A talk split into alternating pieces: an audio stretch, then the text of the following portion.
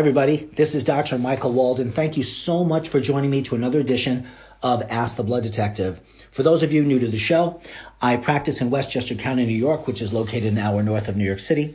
And for those of you who want to consult with me, you can uh, either in person, uh, within which I provide the CDC guidelines in my office, and only one person at a time. Everyone wears masks, six feet away, etc., etc., or on video chatting. And you can go to my website and inquire more about that at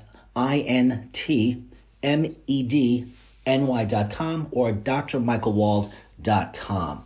So today we're talking about parasites and we're talking about the novel coronavirus or viruses in general.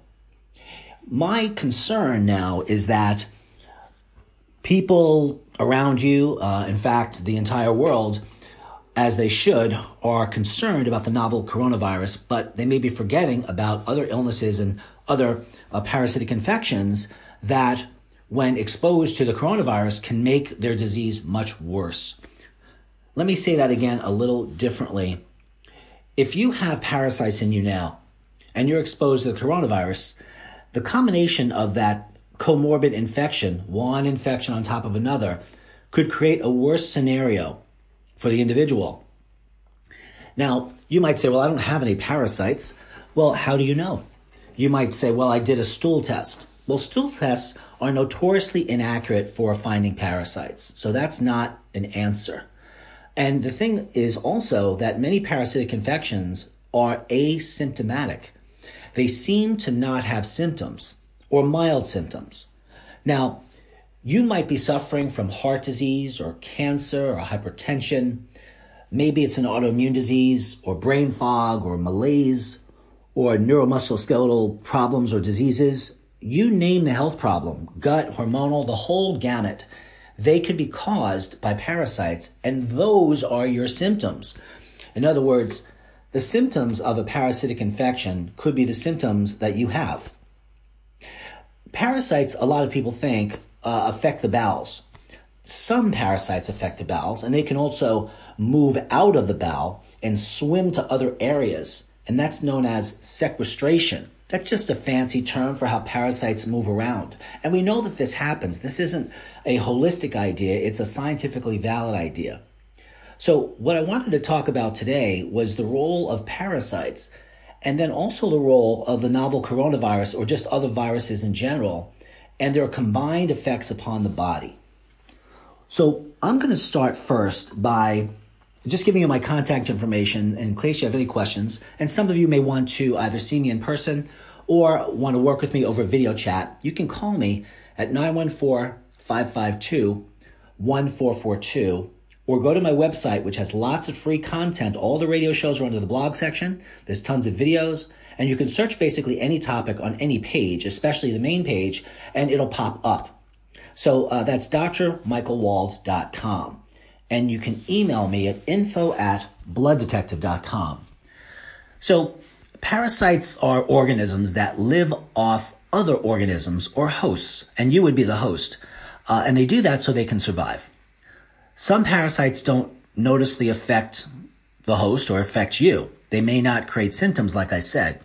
Others, however, will grow, they'll reproduce, they'll invade organ systems uh, that make that will make you sick. And that is a cl- clinical parasitic infection. In other words, when you can see it and you know it's there, and you can produce some evidence upon laboratory testing that there's a parasite, then you know you've got a parasitic infection. I should mention too, for those of you not familiar with me, I've written several books, uh, one of which is a bestseller called the, the Anti-Aging Encyclopedia of Testing. And I review parasitic testing and other types of tests. So when I talk to you about these topics, I'm giving you a real qualified answer about these things. Okay, so parasitic infections, they're known to be a huge problem in tropical and subtropical regions of the world. Uh, malaria uh, is one of the deadliest parasitic infections. But parasitic infections also occur in the United States. Uh, in the old days, and even some doctors now that are not up on their their uh, medicine, uh, when they question a person, uh, that seem to have parasitic infections, they'll say, "Well, have you have you gone outside the United States? We have plenty of parasites here. We don't need to go anywhere to get them." I just wanted to be clear on that point. So, common parasitic infections uh, found in the United States include four top ones trichomoniasis, giardiasis, cryptosporidiosis, and toxoplasmosis. All right, we'll go over those in a moment, but what are the symptoms of parasitic infections that you should know about? So the symptoms of these infections, they vary uh, depending on the, on the organism, depending on the parasite. So for example, uh, trichomoniasis is a sexually transmitted infection and it's caused by a parasite that will often produce no symptoms. In some cases, it might cause itching, redness, irritation, and an unusual discharge in your genital area. Okay, so that's trichomoniasis. And then there's giardiasis, which may cause diarrhea, uh, gas, gastric, stomach, uh, greasy stools, and dehydration. And then there's cryptosporidiosis, which may cause stomach cramps, stomach pain, nausea, vomiting, dehydration, weight loss, and fever. And then there's toxoplasmosis, which may cause flu-like symptoms. So you might think you have the flu, but it's really a parasite. And there also might be from uh, toxoplasmosis swollen lymph nodes and muscle aches and pains that can last for over a month. But what causes parasitic infections? Well, parasitic infections can be caused by three types of organisms. There's protozoa, there's helminths, and there's ectoparasites. Now, protozoa are single celled organisms and they can live and multiply in your body for years. And some of the infections caused by protozoa include giardiasis. So this is a very serious infection uh, that you can contract by just drinking infected water with um, Giardia protozoa. And then there's helminths, and they are multi-celled organisms, and they can live in or outside the body. The more commonly known as worms. So you've heard about worms, parasitic worms.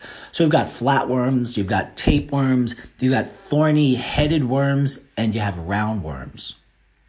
And then there's ectoparasites. So they're multicellular organisms that live on or feed off your skin. So they include some insects, uh, such as mosquitoes and fleas, ticks, and mites. Okay. Now, parasitic infections can spread in a number of ways in the body. So, for example, the protozoa and the helminths can spread through contaminated water, food, uh, waste, soil, and blood. Now, some can be passed through sexual contact. Some parasites are spread by insects uh, that act as what's known as a vector or a carrier of the disease. So, for example, malaria is caused by parasitic protozoa that are transmitted by a mosquito when they feed on humans. Now, let me just stop here for a second. I'm going to make, I'm going to repeat some of the information that I'm telling you so that it becomes more familiar with you because there's some new words here, some, maybe even some new information, but don't worry. I would suggest that you listen to it and then within a day or two of this show, there'll be a written description of what I'm telling you uh, on my website at drmichaelwald.com right under the blog section. So then you can read it as well. So it's one thing to know about parasites, but who's at risk for parasitic infections? Well, anyone, anyone can get a parasitic infection, but some people are at greater risk than others. So you're more likely to contract a parasitic infection if you fall into one of these five different categories. You have a compromised immune system or are already sick with another illness. And the same, folks, is true for the novel coronavirus. That's why we have the higher risk people that have cardiovascular disease, diabetes, lung disease, hypertension, autoimmune diseases, for example, just being overweight, smokers. Um, so parasitic infections are similar to viral infections in that if you've got a compromised immune system or you're sick already and you're exposed to the parasite or exposed to the virus, you have a much greater chance of getting it. Make sense? Good. The other criteria for who is at risk of parasitic infections are if you live or travel in tropical or subtropical regions of the world, that'll increase your risk most likely. If you lack a clean water supply, If you swim in lakes, rivers, or ponds where Giardia or other parasites are common. If you work in childcare, that's a killer right there. Uh, if you work with soil regularly or work uh, in other uh, contexts where you come into contact with feces on a consistent basis. Now, lots of us come into contact with feces, unfortunately, on a consistent basis when you go shopping and get food. Everything that's touched by a human being. Uh, people, many people do not wash their hands properly after they have bowel movements and, and wipe themselves, and they transmit all sorts of organisms onto the food, accounting for lots of illness, what we call foodborne illness. And it's really parasitic. Also, uh, outdoor cats uh, can come in contact with infected rodents and birds. So you can get parasites from your animals. So this makes the owners much more likely to contract uh, toxoplasmosis, which is a type of uh, protozoa. So cat scratch fever is what uh, toxoplasmosis is, if you've heard of that. Of course, we know that that's very deadly, not just for pregnant women causing birth defects, but for everyone else who gets it. So toxoplasmosis can be very harmful for pregnant women um, and, and their developing babies. So I just want to make that point. The infection is spread through cat feces. And if you are pregnant, it's very important that you have someone else clean the litter box daily. And for that matter, uh, for anyone pregnant out there, you want to avoid people who are obviously sick or who might be sick. And obviously now we're having, uh, everyone's following uh, isolation and the other CDC guidelines. And, and that, of course, is not limited to just uh, pregnant women. So your doctor may order certain tests to check for bacteria and other things that could cause infections as well, because a lot of the symptoms that I mentioned and I'll be talking about, they could be by, they could be caused by bacteria, uh, viruses, or parasites. So, what does medicine have in their arsenal to uh, to kill uh, parasites? Well, if you have a parasite, your treatment plan will depend on a couple of specific things, like your diagnosis. So, typically, your doctor will prescribe medications. So, for example, uh, they might prescribe medications to treat uh, trichomoniasis or uh, uh giardias or uh, cryptosporidosis. And they probably won't prescribe medications for toxoplasmosis if you're not pregnant and uh, otherwise healthy, unless you have a, a severe and prolonged infection. Your doctor may also recommend other treatments to relieve your symptoms, depending on what those symptoms are. So, for example, many parasitic infections can cause diarrhea, which often leads to dehydration. So your doctor will likely encourage you to drink plenty of fluids to re- uh, replenish those that you've lost. But it's not just the fluids. They need to be electrolytically rich because it's the electrolytes that you're losing along with fluid uh, through diarrhea, let's say, or vomiting, which can cause potassium deficiencies, change your acid base balance in your body, uh, cause heart attacks. So anything that affects the gut in a chronic way can cause what I just mentioned. So then, how are parasitic infections prevented? So there are several steps you can take to lower your risk of contracting a parasitic infection. One, practice safe sex and use a condom. You want to wash your hands regularly, especially after handling uncooked food or feces. Why you be handling feces? I don't know. I'm just kidding. Uh, if you may have children, for example, uh, even when you wipe yourself, so you need to be careful. You want hygienic practices in place. You want to cook food to its recommended internal temperature so you can kill some of these organisms. You want to drink clean water, including bottled water, when you're traveling, if at all possible. Avoid swallowing water from lakes, streams, or ponds, and avoid cat litter and feces when you're pregnant. So obviously, if you suspect that you're having a parasitic infection, you want to make an appointment with your doctor. They can help diagnose you and uh, figure out the cause of your symptoms, hopefully, and recommend a treatment plan. Now, there are natural treatments for parasitic infections as well. The first thing that I want to suggest is that if you haven't had chronic diarrhea and if you're not underhydrated, you want to use buffered powdered vitamin C. And you want to use that so that it will cause a flushing of your intestinal tract. The way you do that is you take a half of a teaspoon of vitamin C and you dissolve it in two to three ounces of water. And then you take that every 30 minutes until you have watery diarrhea. The reason you're doing this is you're going to debulk your intestinal tract of parasites. So you may have hundreds of parasites. You may have dozens. You might have just a couple. But either way, if you're sick, those are virulent bugs and they're causing illness.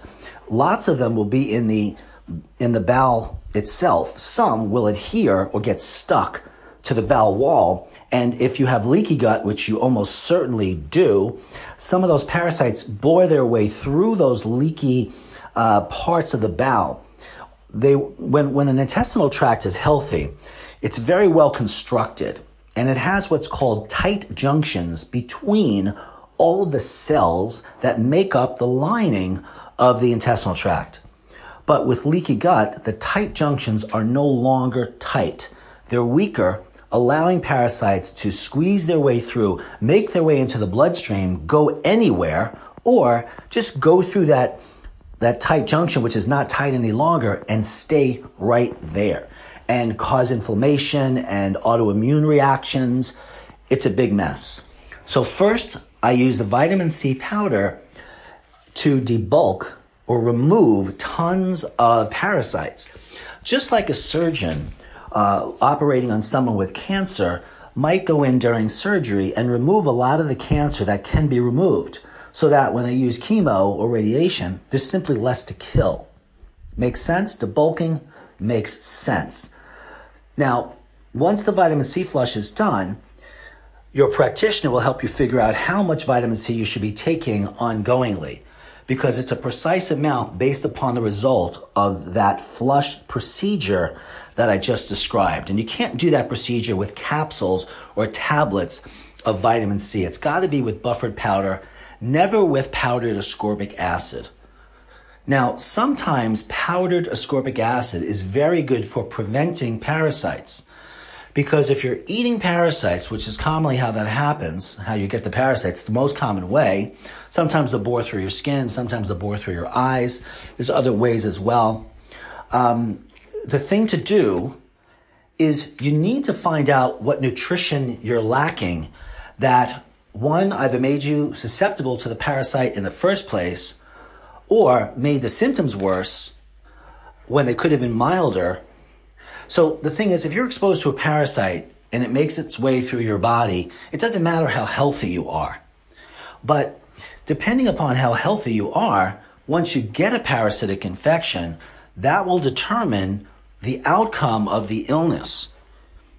So whether we're talking about the novel coronavirus or a parasitic infection or a bacterial infection, it's always a combination of the resili- of your resiliency, your health, your innate immune resiliency, your body's ability to control inflammation so it doesn't go out of whack. So we know that with the novel coronavirus, it has an affinity for the lungs.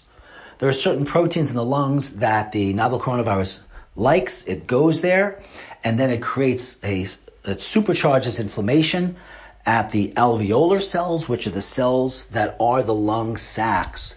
And by doing that, it creates thick lung sacs and a thick membrane within and around the lungs. And those, that thick membrane is, uh, makes it nearly impossible for oxygen to get through. So people whose lungs are infected with the novel coronavirus, uh, who are in a dire uh, stage of infection, uh, will die essentially of suffocation. And you can give them respirators, but uh, if the respirator it cannot compensate for the lack of transmittability of the oxygen that the respirator is delivering because of the thickness of the lung sacs and other anatomical parts of the lungs, then that's a problem. The thing to do right now, everyone, is to improve your immunity now, but not just immunity to improve your overall nutrition that helps your body control inflammation to a normal stage. Because a person who has a better control, who has better control of inflammation, when they're exposed to, again, a parasite or the novel coronavirus, uh, they will get inflammation uh, in their body. Uh, and if they should get inflammation in their lungs, it shouldn't be an amount that is insurmountable for the body to manage. So there's some key nutritional elements that you should consider for parasite infections and also for coronavirus type infections. Now, let me say this much to you. Some of you are saying in your little heads that, well, you know the nutrition for parasites. Uh, you know, you know the herbs for to kill parasites. I can tell you that if you're not taking a dozen or more different herbs uh, for your parasitic infection or for prevention, you're wasting your time. For example, I'm holding a parasite formula in my hand that has over 30 different known antiparasitic herbs. And some of them, again, you've heard about, like walnut hull and carrot root and uh, apple pectin and papaya fruit. I can go on and on. You know, you know what I'm going to say. But if, if you have a combination of at least 30 of them, that herbal synergism will make that product very useful. A patient just this morning asked me, Well, Dr. Wald, I'm taking oregano oil and garlic. Will that kill the coronavirus or will that kill the parasite? Well, if I asked you, everyone, will that kill the coronavirus? You'd, of course, you might even laugh out loud. The answer is no. Um, but the same is true for a parasite. It's just not sophisticated enough of a protocol. The larger amount of synergistic herbs that you have together for parasites and viruses, the better off that you will be in terms of um, either killing it or mitigating its severity. Now, before I continue about the nutrition that's antiparasitic and antiviral, I wanted to talk a little bit more about the novel uh, coronavirus. Now, the thing to realize is that we're all in quarantine now. We're supposed to be maintaining a six foot distance, uh, wearing face masks, washing our hands, cleaning surfaces. We're all aware of these things. And that's important. But I have talked to dozens upon dozens of people about the novel coronavirus, and they don't seem to understand a very basic fact. And this is that fact that practically everyone over time, and it was the CDC themselves that said by the end of next year that practically everyone will be exposed to the coronavirus. And that's not, uh, shouldn't be a shocking or unusual thought, really, when you think about it because uh, people get exposed to the measles uh, and, and chickenpox. Virtually everyone out there listening has had those diseases. Uh, very few people escape those diseases during the course of their lives.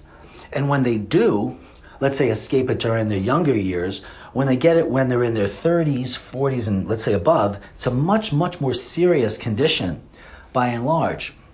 But people should expect that they will be exposed, if, that, if you haven't already been, to the novel coronavirus virus by the end of next year. So the purpose now, well, at least one of the main purposes of all of the CDC and World Health Organization guidelines is to uh, mitigate the uh, infection rates and death rates and the tremendous strain upon uh, the medical system and the infrastructure of our healthcare system, which is already at the the tipping point and depending on your locality it's beyond that already where they cannot handle the people. They do not have enough face masks. They cannot treat them. They cannot give them a bed. Uh, they cannot give them an iv bag. So these are real problems. A friend of mine who's a doctor spoke with another doctor friend of his who works in the hospital and said that yep we had uh, this happens all the time, but we had a woman who was I think she was about 75 years old, and she had the coronavirus, and she was sick, and she had very labored breathing. And uh, they went to the hospital. She went to the hospital, and the the physician on staff said that they cannot give her a respiratory mask because there was a 35 year old with coronavirus that needed it, and that woman died two days later. This isn't a rarity, everyone although I don't know if people really think about that much, but doctors have to prioritize resources on an ongoing basis. And I don't think that's ever been more true than now. And that's a big statement too. Ever been more true than now? That there hasn't been other examples this horrific? Well, on a global prob, a global perspective, I don't think so. Uh, in individual cases, of course, yes, there have been regions that are overrun more than others with infections and various other illnesses that tax the system. Okay, so I also want to uh, have you take a look at the coronavirus and nutrition webinar that is up on my website on my homepage. I would suggest that you listen to it because it's one of two webinars that I did. When this one first uh, aired, and I presented it to a few hundred different healthcare providers. Uh, within 15 minutes of it ending, it has um, it had I was told over 700 hits. The information I presented um, was as accurate as I could make it, and I cut through a lot of the uh, the nonsense uh, in the news. So hopefully you'll find that useful. So let's talk about more about the nutritional aspects of improving your body's ability to regulate inflammation and also more antiparasitic and antiviral nutrition. Before I do, I just want to give my contact information for those who will want it. My name is Dr. Michael Wald. My website is drmichaelwald.com. And you can send me an email at info at blooddetective.com. And that's about that. Okay, let's move on. The um, the other nutritional uh, support that I'm going to recommend for people, and most of you uh, listening to this show are aware of products like this. They're superfoods, are those uh, plant powders that are a mixture of different things. They're either green, they might be red in color, they might be purple in color, orange. They could be any color. Okay, they're not all the same, folks. They're not all the same.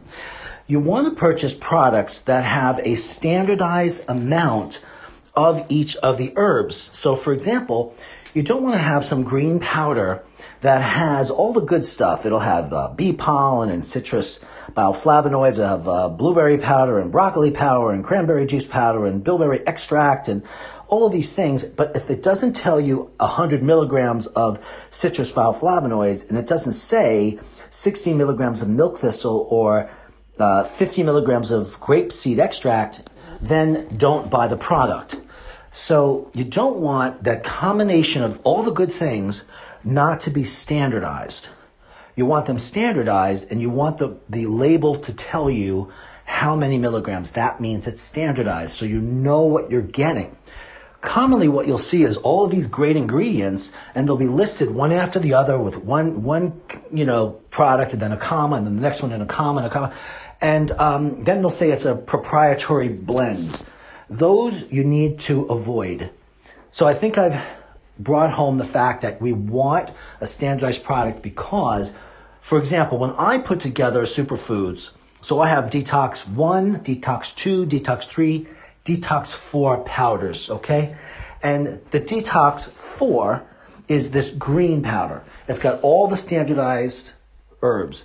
I determine those numbers, those milligrams, based upon what scientific studies said were the right dose in the right combinations with other herbs so you get real effects. This is called, called nutritional synergism, folks.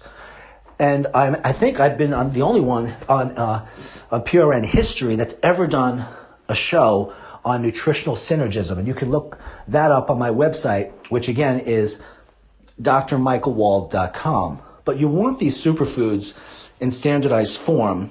And the, all four of them that I make with the corona problem happening now, I put everyone on all four of the products because that'll handle basically the entire body.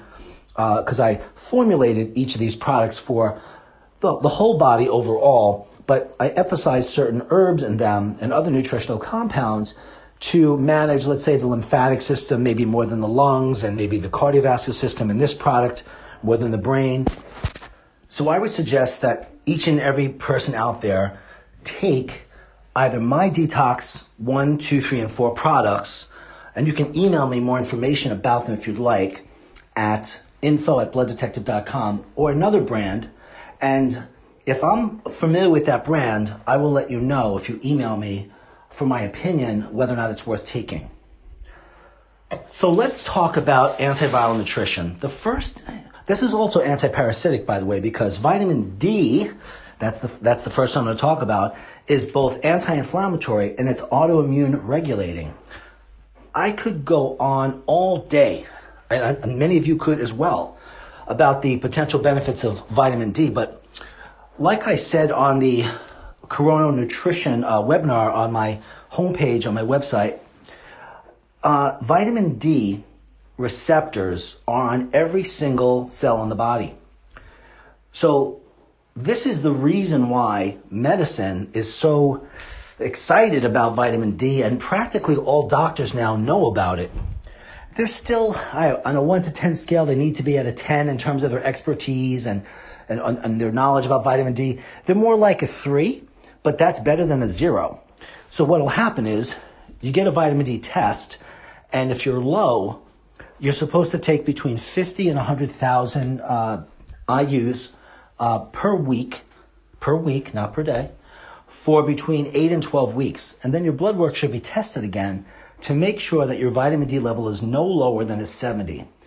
The higher normal vitamin D, the better, well, first of all, the lower your overall morbidity and mortality. So the higher the vitamin D, the, the lower your chances of dying of anything and the higher your quality of life if you correct deficiencies early enough. Although it's never too late to correct a uh, deficiency. But what does this have to do with parasites and uh, the novel coronavirus? Well, vitamin D deficiency is very common in parasitic infections. Parasites suck the nutrition out of a person. Uh, I mean, literally.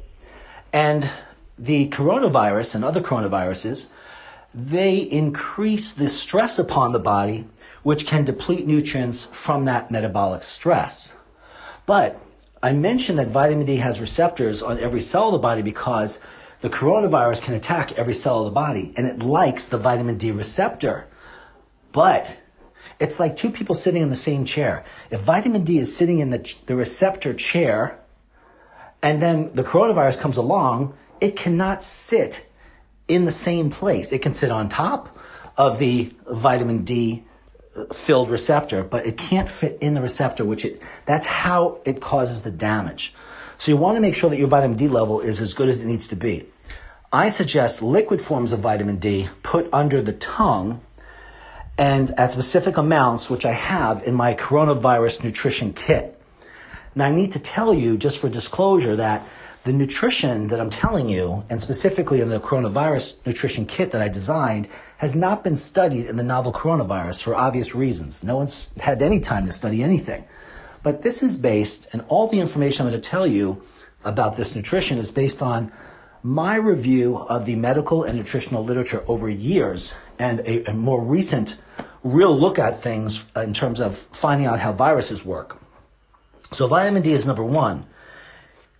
And then the other really important one that's both antiviral and helps the body recover from parasitic medications is what I call immune multiviral. So, an immune multiviral, I combined five specific uh, antiviral and immune modulating and anti-inflammatory and antiparasitic nutrients that you, you don't hear as much about. So one, for example, is called arabinogalactan. So arabinogalactan is a potent immune regulator, and we need at least 266 milligrams is the dose that I determined is the best when combined with the other nutrients uh, that are antiviral, which I call multiviral. The other one is called DMG. Many of you have heard of DMG. It's been talked about on some of the other radio shows on PRN.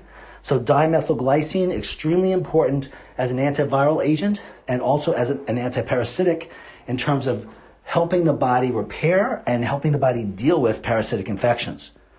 Then there's olive leaf. That's a common one. And then beta glucan. And then maitake, which has to be the PD fraction of the maitake. And it has to be from the, the fruiting body as an extract. And then there are specific ratios of those that I've determined that are the best for antiviral and antiparasitic effects. Additionally, there is N-acetylcysteine. This is one of my favorite nutrients. It always has been. So I want to tell you a few things about it you're going to want to know. So N-acetylcysteine or NAC is different than cysteine. It's N-acetylcysteine. So the acetylated form of NAC is what you want. So NAC is known as a, what I call a real chelator. It really binds to metals and helps bring them out of the body. That's N-acetylcysteine, as opposed to cysteine, which will bind to a metal and put it in your brain. And that's actually true. Um, so it's a real chelator. Unlike, you know, people saying to me, doc, they'll say, Doctor, well, what about uh, spirulina as a chelator? Or these, these are not, these are not real chelators. They're not going to chelate a serious amount of a, of a toxin. Uh, in fact, they themselves tend to be toxic. For example, spirulina is almost always contaminated with lead. So it takes lead up in the soil and then you eat it. So N-acetylcysteine, you'll find that in a real toxicology book. So in toxicology textbooks, N-acetylcysteine is also known to improve what's called phase two liver detox. So the liver has some say three, maybe even four different detoxification systems. But for the purpose of this conversation, N-acetylcysteine will take toxins in the body that are found in uh, fat tissue and convert them into water soluble toxins so you can excrete them. But relative to parasites and viruses, NAC is very strongly antiviral. It's been studied against Ebola virus and AIDS virus and coronaviruses. It is something you absolutely want to take, but also for other reasons. NAC is a very strong anti-inflammatory. So when the coronavirus affects the body, it just turns up all the inflammatory knobs. It just turns everything up. But NAC helps to mitigate and bring them down and prevent them from going up. I mean, that's the wish and the hope, and that has happened. So nothing's a guarantee here. That's why we need to combine a number of things that make the most sense, that work synergistically, and then you should be much better off. Very important for antiviral effects of the novel coronavirus, we all know that what's so different about it, among other things, is that it has an affinity for the lungs, right? We've heard about this in the news. It's true. And when it creates all that inflammation in the lungs, it creates a lot of mucus secretions. And the body reacts to inflammation by increasing the production of mucus to help to manage the inflammation. But all of that mucus gets in the way and also plugs up the lung sacs, the air sacs, preventing oxygen from freely exchanged, exchanging between the blood and into the lungs. But N-acetylcysteine, or NAC, some people call it NAC, is an anti-mucolytic agent. So NAC will break up mucus. Now, if you take it once you get the virus, it's not going to help you.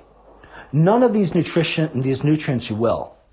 But because viruses are so ubiquitous in our lives and in society and in our exposures, and because parasites are also absolutely ubiquitous, it makes sense to take the right combinations of antiparasitic and antiviral nutrients on a daily basis.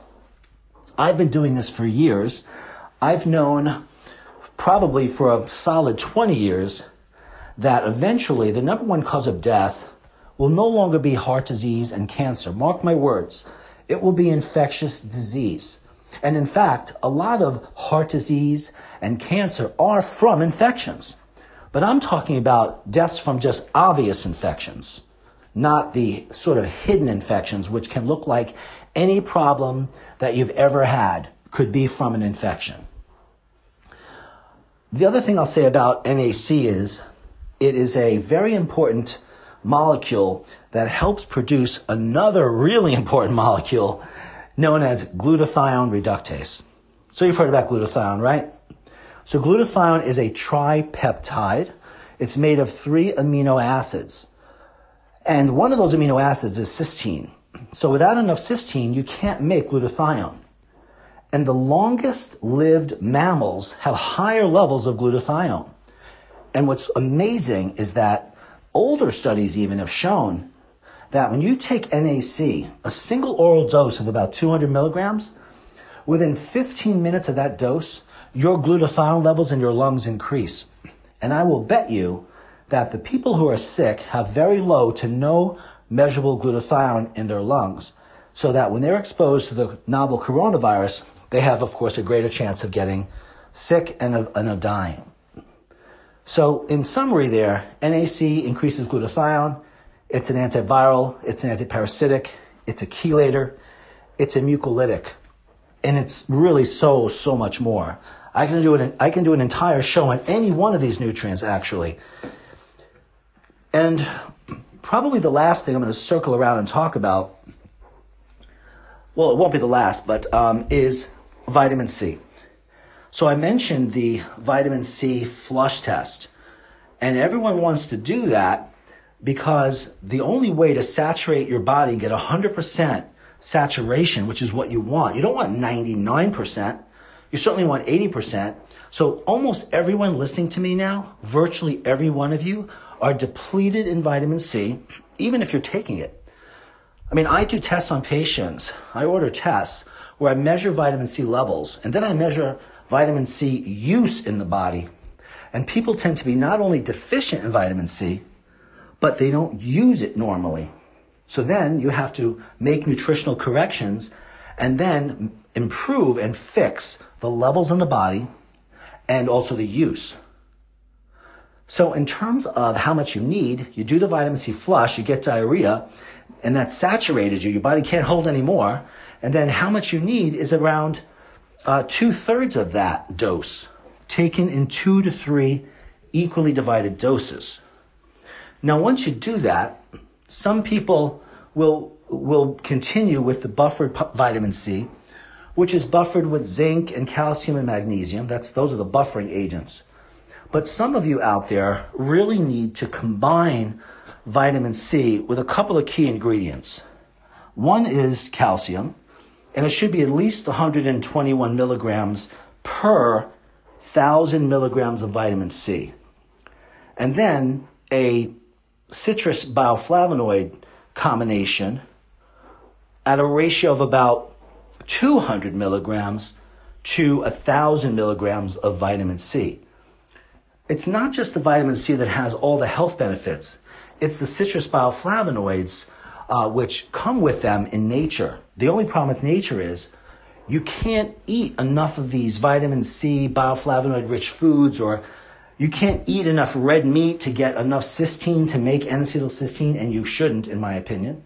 You certainly couldn't ever eat enough herbs in the wild to get the 50 different, and I'm not exaggerating, parasitic uh, herbals that you would need to have any real effect on parasites.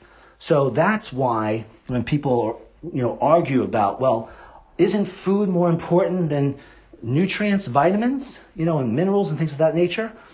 In terms of supplements, the answer is no. Uh, the answer is they're both important uh, for the reasons I just named. It isn't any more complicated than that. Now, very important especially for parasitic infections, but also probably for the novel coronavirus, is the level of stomach acid in the body. Now, stomach acid levels in the body need to be just right, not just for digestive purposes, but also for infective, infective purposes. So, for example, if you're over 50, you have a 60% chance of having little or no stomach acid at all and you're only digesting because food goes through your stomach and then goes to your small intestine, and then your small intestine signals your pancreas to secrete protein, fat, and starts digesting enzymes. But the problem is this. If you don't have enough pepsin and hydrochloric acid uh, in your stomach, when you eat, as I mentioned earlier, parasites or viruses, they're not going to get killed off by the stomach acid. So they will make their way into the body, potentially. That's why it's been said, and I learned this over maybe about 35 years ago now, that the digestive tract, particularly the stomach, is the first line of immune defense. And then I also learned that the small intestine is another important line of immune defense because 70% of our immune system is in the lining of the small intestines. That brings me to the next point uh, which are probiotics. But let me finish off the stomach acid. So I determine with my patients by doing malabsorptive tests do they need stomach acid or not, and how much do they need? I cannot tell you, folks, how many people that I speak to that inquire about working with me, and they'll have all of these expensive, colorful tests and digestive stool analysis and organic acid and fatty acid, amino acid tests and saliva hormone tests. Waste of money and waste of time. I can tell you why, but trust me for now, they're a waste simply because they're not reproducible, the technologies are weak, and the information that these tests give are almost never acted upon. In other words, when I look at the protocols that some providers give based on these tests, they might as well have not done any testing. They've ignored their own tests. Or you can easily guess what a person needs without doing expensive testing that is, uh, the, in these cases that I just mentioned, putting the cart before the horse. But what is fundamental is do you absorb? I mean, how can you fix anything? I don't care what it is. I don't care what your health problem is unless you know about that. So when I ask my patients, have you had absorptive tests? Did you have an absorption test? I'm like, what is that? Maybe I did. I don't know. I'm like, well, if you did, you should know because your doctor should have reviewed it with you. So you haven't had one almost certainly, and that is a mistake. Again, this is blood detective common sense here, right? For those of you listening to the show know that I'm trying to create blood detective followers here in the sense that this information makes sense to you. In other words, if I say to you that you first need to absorb, that should be self evident as, yeah, of course. Just as if I say to you, you are not what you eat, you are what you absorb. But your whole life you heard you are elite. And every single person for a time, and even now still, swallows that up and doesn't even think about it because most people don't think. It doesn't have to do with their intelligence. People are generally smart, but it's how you apply intelligence and what you're focusing on and if you're focusing. So we want to do tests of vitamin C levels. We want to do tests of vitamin C use. We might even want to do tests of how quickly your your antiviral lymphocytes are moving, okay? Uh, and you can't figure that out by looking at a test that tells you how many lymphocytes you have. So on a blood test, your doctor says your lymphocytes are fine, but if they're not working, which you can't tell based on a regular test, then you can get sick. So functional testing is what that's called. We can figure out the function of things. Okay. Let's talk about probiotics for a moment. So probiotics are important for all kinds of things. We know that. Pretty much everyone knows they're important for the intestinal tract. And if the intestinal tract, the small intestine, contains over 70% of our immune system in the form of the Peyer's patches that are in the wall of the intestinal tract, then it makes sense that if you do not have the proper combination of probiotics, then that whole environment of the intestinal tube will be um, affected adversely. Inflammation will ensue, leaky gut will happen, nutritional deficiencies will happen, sometimes intestinal problems will happen, but other times, because again, the immune system is by and large in the gut more than anywhere else, any problem anywhere else in the body can ensue. So we want the right combinations of probiotics for the right person for the right problem, take it at the right time. Are they taken with antibiotics or not? Are they, can you, should you take a probiotic with a protein to double its, um, its effects in the intestinal tract? The answer is yes. So these are details we don't have time to review today other than saying that the right probiotic for the right person at the right time can be antiviral, antibacterial, antiparasitic, anti-inflammatory, immune modulating, can lower cholesterol, can lower other inflammatory mediators which cause cancer, and all kinds of things. And then the right dose, though, the right dose has to be taken. So what is the right dose? Well, that depends on your lean body mass. What's that? Well, in most of my blood detective shows, or many of them, I've mentioned different tests. And one of them is called the bioimpedance test. And that is a test that measures your percentage of muscle, water, and fat in your lean body mass, and then the water in and outside of your cells. And then it measures all kinds of other parameters that are some of the most predictive tests of morbidity and mortality. And the, the right biomarker technology can even tell you if what you're doing is truly helping your lifespan. There's something called phase angle that's measured on the type of bio, bioimpedance test that I do that's that important. If you want to know more about the phase angle, I did a show all about it, which you can find on my website at drmichaelwald.com. But the bioimpedance test is so critical because based on the, the, the information derived from it, it helps me determine the dosing of supplements for people. It'll tell me the right protein balance for people, the right healthy fats and carbs, and those in turn give me indirect information about how much of what sort of nutrient uh, you should take and in what dosing. Lots of people that I see take the right things, particularly if they're educated on, you know, PRN, for example. But I often find that what's missing sometimes, uh, oftentimes, I'd say, I'd say 95% of the time, is the dosing. Okay. Couple last comments before the end. Now, if you've been sick from any reason, you don't know if it's parasites, you know it's viral, but you're beat up. You know your your your muscle tone is bad, your energy is not great, your mental functioning not where you want it to be, your energy not where you want it to be, your overall appearance is getting older, uh, you're aging too fast, and that could be from a lifetime of exposure to parasitic and other uh, infective agents you might want to think about, and these these two suggestions may or may not be appropriate for you if you have cancer in your personal history, is the use of uh, two hormones, DHEA, which is um, dihydroepiandrosterone, that is the major hormone of the adrenal glands.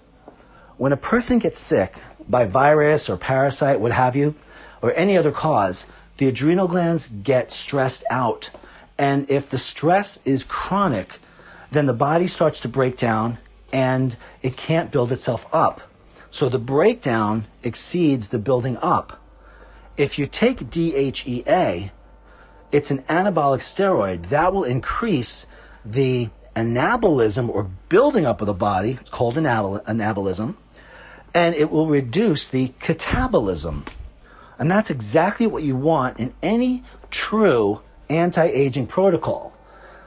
So DHEA um, levels tank uh, by when you're that's starting around age 30, but in some people a lot sooner, to more or less of a, of a degree. So I will generally start people on about 25 milligrams of DHEA only in the morning, and then I give them higher and higher amounts depending on my workup of them and how they're doing and testing and all of that. Another very important anabolic or anti-catabolic hormone is known as pregnenolone. So pregnenolone is super important. I also give it in the morning and I'll generally start with about 10 milligrams of pregnenolone and then increase the doses as needed over time as I examine the bioimpedance test to show is the DHEA and the pregnenolone are they both synergistically building up the body as opposed to breaking it down? How, how would I know that? Easy. The lean body mass will increase on the bioimpedance test. So that's how you will know it there. The other strategy for building up immunity and helping to control inflammation better, whether we're talking about parasites or viruses, is the use of protein.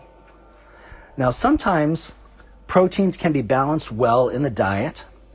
I would say if I had to choose any one category of protein for people, uh, it would probably be plant based protein in almost every case, but not every case. There's lots of reasons why we wouldn't want to use plant proteins, but that might again be a subject for another another show. Um, and then there's whey protein, which is available in as a powder in uh, supplements. And then, of course, there's the proteins that are animal based proteins, uh, which whey protein is, but also fish, chicken, and meat. I don't generally recommend meat for almost anyone unless they have an eating disorder. You want those individuals to eat anything they can. And by setting restrictions on them, you make their condition worse and you're just going to help bury them, basically. Um, fish and chicken, of course, you know, you can buy the best forms of them, you know, either organic and farm raised and all this, that, and the other thing. But, um, you know, animal products sometimes are not super friendly to the body. Fish has lots of healthy proteins and omega 3s, but also generally contains um, arsenic and mercury. So if you're taking B12, which I have not mentioned yet, and you're taking N-acetylcysteine on a weekly basis, you probably can handle fish twice a week, no problem. And then if uh, the thing about red meat is, red meat has the highest levels of arachidonic acid, which is an inflammatory acid, which which triggers inflammation in the body and would make a person more susceptible when exposed to a parasite or a virus to generally have a worse outcome. So generally, plant-based eaters tend to have tend to have better reactions to illness and infections in my 30 years of experience. But not always. Sometimes plant-based eaters like vegetarians or vegans, they, they make some mistakes in terms of their nutritional needs, uh, and they're not aware of them. So I do testing on them and I find all these problems. And you've heard of the common ones in vegans and vegetarians uh, B12 and iron and protein, for example, but there are many more. So it's important that when you take on any way of eating, that you get some counseling in how to do it properly. Otherwise, you can be hurting yourself uh, more than you're helping yourself. But proteins are needed because a good deal of the body is protein. Um, many immune molecules, like immunoglobulins, they're literally they literally are proteins. But you can't absorb proteins unless you have normal stomach acid. So, in summary, here there is there are a lot of considerations, but I'm hoping that this conversation uh, has created a, a greater awareness of how a holistic approach, a truly holistic approach, needs to be happening in the body for the prevention of illness. Not just a knee jerk reaction. You think you have a parasite, take these five herbs uh, things of that nature. Now, sometimes that is the appropriate thing to do, but it almost never is the right answer. It almost never gets the job done, or even fixes the reason why the person had the, uh, this, this uh, major parasite or, or disease or infection in the first place, where it could have been mitigated with proper nutrition. Okay, so, and in terms of testing, I would suggest that you listen to uh, my lab, my top 10 laboratory tests radio show, which you can also find on my website at uh, drmichaelwald.com. Again, if you want to work with me at a distance over a Zoom conference, for example, or FaceTime, or just phone, you can call me at 914 552 1442, or you can email me at info at blooddetective.com. I want to thank every one of you for joining me today. You could have been doing a lot of other things. I want to wish you well and be safe. Come out, Virginia, don't let me wait. You Catholic girls start much too